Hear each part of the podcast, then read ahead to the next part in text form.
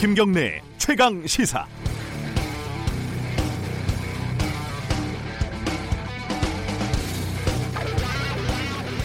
취직 안 된다고 헬조선이라고 하지 마라. 아세안에 가면 해피조선이다. 조기 퇴직했다고 산에 나가고 SNS 댓글이나 달지 말고 아세안 인도로 가시라.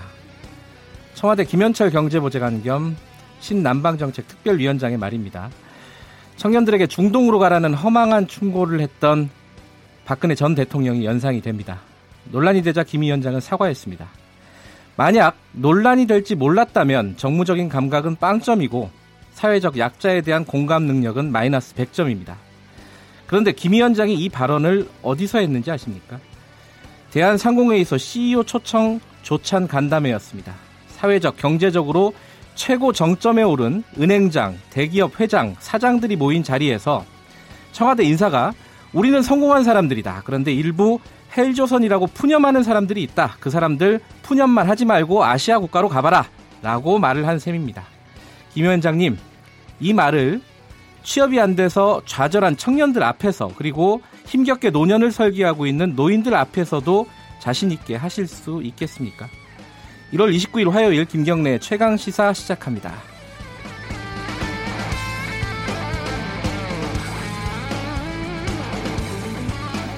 주요 뉴스 브리핑입니다. 고발 뉴스 민동기 기자 나와 있습니다. 안녕하세요. 안녕하십니까. 아이고 첫 소식은 어, 안타까운 소식이네요. 네, 일본군 위안부 피해자인 김복동 할머니가 어제 별세했습니다. 네. 1년 동안 암 투병 생활을 하셨는데요. 어, 장례식은 여성인권운동가 김복동 시민장으로 치러질 예정입니다. 네. 김 할머니는 92년 위안부 피해자라는 걸 스스로 밝혔고 93년 유엔 인권위원회에서 일본군 성노예 피해자라는 걸 공개적으로 증언을 했습니다. 본인 이름을 딴 재단을 만들어서 분쟁 지역 아동과 전쟁 중 성폭력 피해 여성을 돕는 인권 활동에 또 매진하기도 했는데요. 네. 2015년 이후에는 한일 위안부 문제 합의를 규탄을 하고 화해치유재단 해산과 일본 정부의 공식 사죄를 촉구를 했습니다. 지금 이제 위안부 피해자 할머니들이 23분밖에 안 남으셨다고요? 네. 네. 진짜 고단하게 사셨던 분들인데 네. 가시는 길은 좀 편안했으면 좋겠습니다. 이게 좀 관련된 소식이 있네요. 좀 어이가 없어요. 서울신문이 보도한 내용인데요. 네. 한 국내 항공사의 일본 협력업체가 있는데 네. 한국인 지상직 직원에게 일본군 위안부 할머니를 후원하는 브랜드의 에코백 가방을 들고 다니지 마라 이렇게 지시를 했습니다. 이 지상직은 발권과 티켓 확인 등의 업무를 담당을 하는데요. 네. 어, 이유가 있을 거 아닙니까? 네. 이유를 들어보니까 조금 이해가 안 갑니다. 회사는 정치적 종교적인 의미를 담고 있는 물건을 허용하지 않는다 이런 이유를 들었다고 하는데요. 예. 어, 일단 그 이 일본 협력업체 소속 한국인 직원들은 국내 항공사 본사가 이 같은 사실을 알면서도 아무 조치도 취하지 않았다 이렇게 주장을 하고 있습니다. 예. 해당 항공사는 협력업체이긴 하지만 다른 회사이기 때문에 그 회사 규정에 개입할 수 없다는 그런 입장입니다. 규정이 이게 무슨 규정인지 잘 모르겠네요. 이, 이 브랜드의 뭐 물건을 갖고 있으면은 정치적인 어떤 의사 표현을 하는 거다 이렇게 보는 건데 네. 이건 너무 무리한데요, 그죠? 그렇죠. 아무리 네. 지금 한일 관계가 좀 악화가 됐다 그래도 네. 법원장 추천제로 어, 이번에 법원장 한 명이 인선이 됐어요. 그렇습니다. 그렇죠? 김명수 대법원장이 취임 뒤 두 번째로 이제 고위법관 인사를 단행을 했는데요. 네. 이번 인사가 주목을 받았던 건 방금 말씀하신 법원장 추천제 때문입니다. 예. 의정부 지법, 대구 지법의 법원장 인선이 법원장 추천제로 이번에 이제 시범 실시가 되는데요. 네. 이 그동안 법원장은 대법원장이 마음대로 이렇게 그렇죠. 하지 않았습니까? 네. 기수 서열에 따라서 일방적으로 이제 임명을 했는데 네. 이제는 법관들의 의사를 반영하겠다 이런 취지였습니다. 네.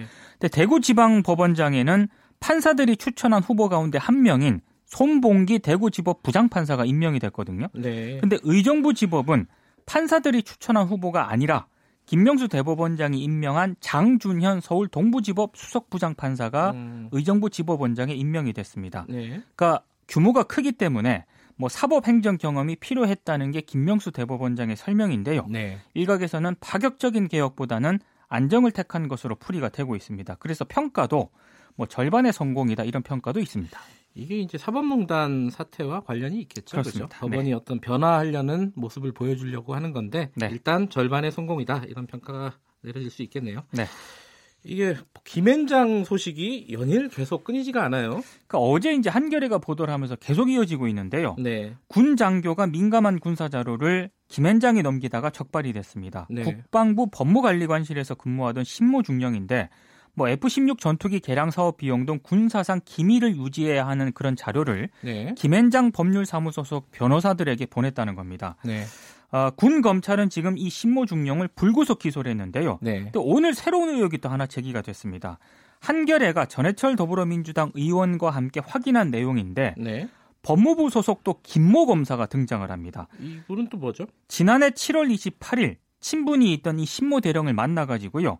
김, 김앤장에 지원할 이력서 그리고 군사상 기밀이 담긴 사업 계획서 등을 전달을 받아서 검토를 했다는 건데 이 김모 검사가 나름 또 치밀했던 것 같아요. 예. 이게 외부에 알려지면 문제가 되지 않습니까? 예. 그러니까 이걸 대비를 해서 군과 관련된 일반적인 자료를 별도로 작성을 해서 신모 대령에게 받은 어. 것처럼 가장을 했습니다. 예. 실제로 지난해 군 검찰이 압수수색에 나섰을 때 이 가짜 문건을 또 제출을 했다고 하거든요. 음. 이래저래 좀 문제가 제기가 되고 있는데 더 큰 문제는 법무부가 이 해당 검사의 주장을 바탕으로 군 검찰의 공소장이 잘못된 것 같다. 아. 이런 입장을 밝혀서 논란이 예상이 되고 있습니다. 그러니까 군 검찰은 이 김 검사가 그러니까 법무부 소속의 김 검사가 뭔가 문제가 있다라고 했는데 네. 법무부는 아 문제 없다 이렇게 얘기를 한 거네요. 이제 가짜 이제 예. 문건을 바탕으로 그렇게 얘기를 했다는 건데요. 이건 재판 과정에서 좀 가려질 얘기네요. 그렇습니다.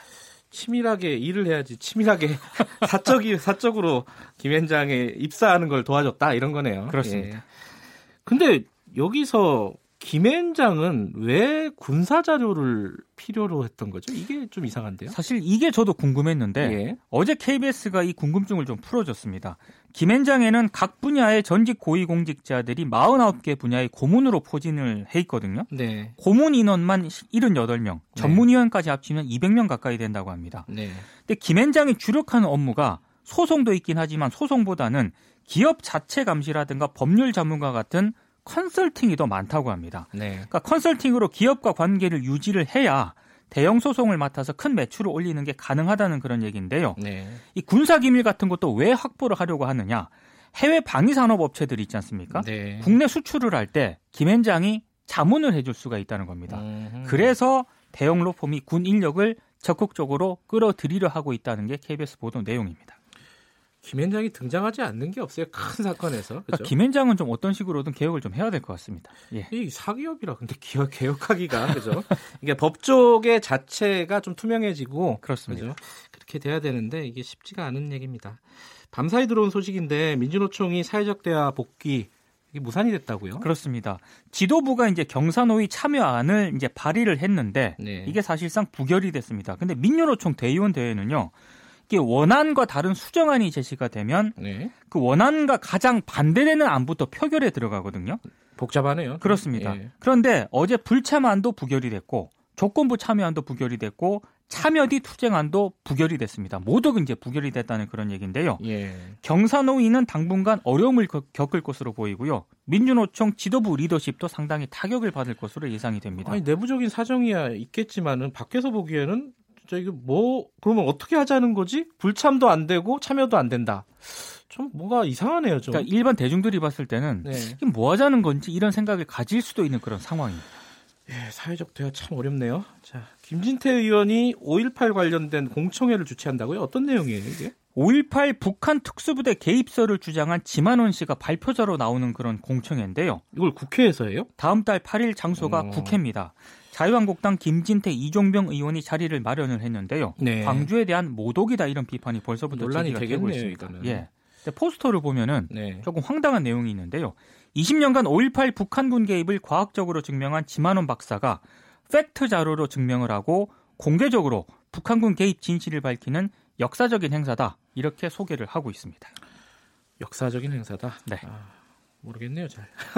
여기까지 듣겠습니다. 고맙습니다. 고맙습니다. KBS 일라디오 김경래 최강 시사 듣고 계신 지금 시각은 7시 34분입니다.